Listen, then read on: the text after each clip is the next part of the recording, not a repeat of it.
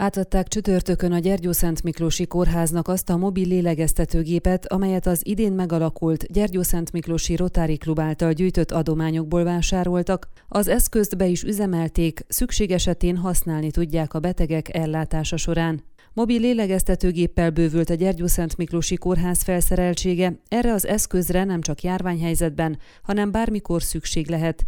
Ezért is tartotta fontosnak a Nemzetközi Rotári Klub idén megalakult Gyergyó Szent Miklósi szervezete, hogy adományokat gyűjtsön a készülék megvásárlására.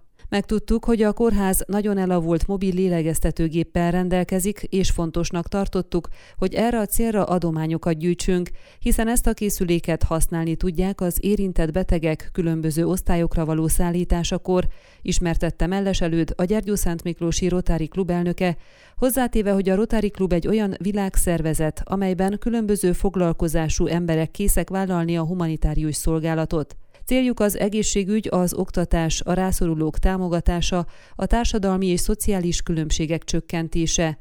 A Rotary Klub Gyergyó Szent Miklósi szervezete a helyi egészségügyi és oktatási intézmények támogatásán és szociális projekteken keresztül szeretné a gyergyói közösséget segíteni.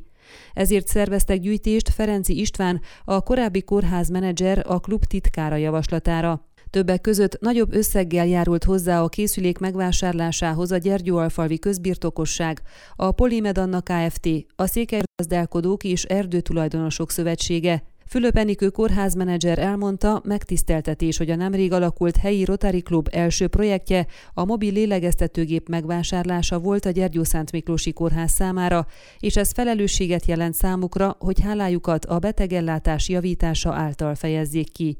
Csergő Tibor András polgármester elmondta, hogy Gyergyószánt Miklóson jelenleg nincs igazolt koronavírussal fertőzött személy, de az ilyen készülékek nagyon fontosak a betegellátásban, ezért megköszönte az adományozók segítségét. A mobil lélegeztetőgép 15 ezer euróba került, és csütörtökön üzembe is helyezték, tehát szükség esetén bármikor használni tudják.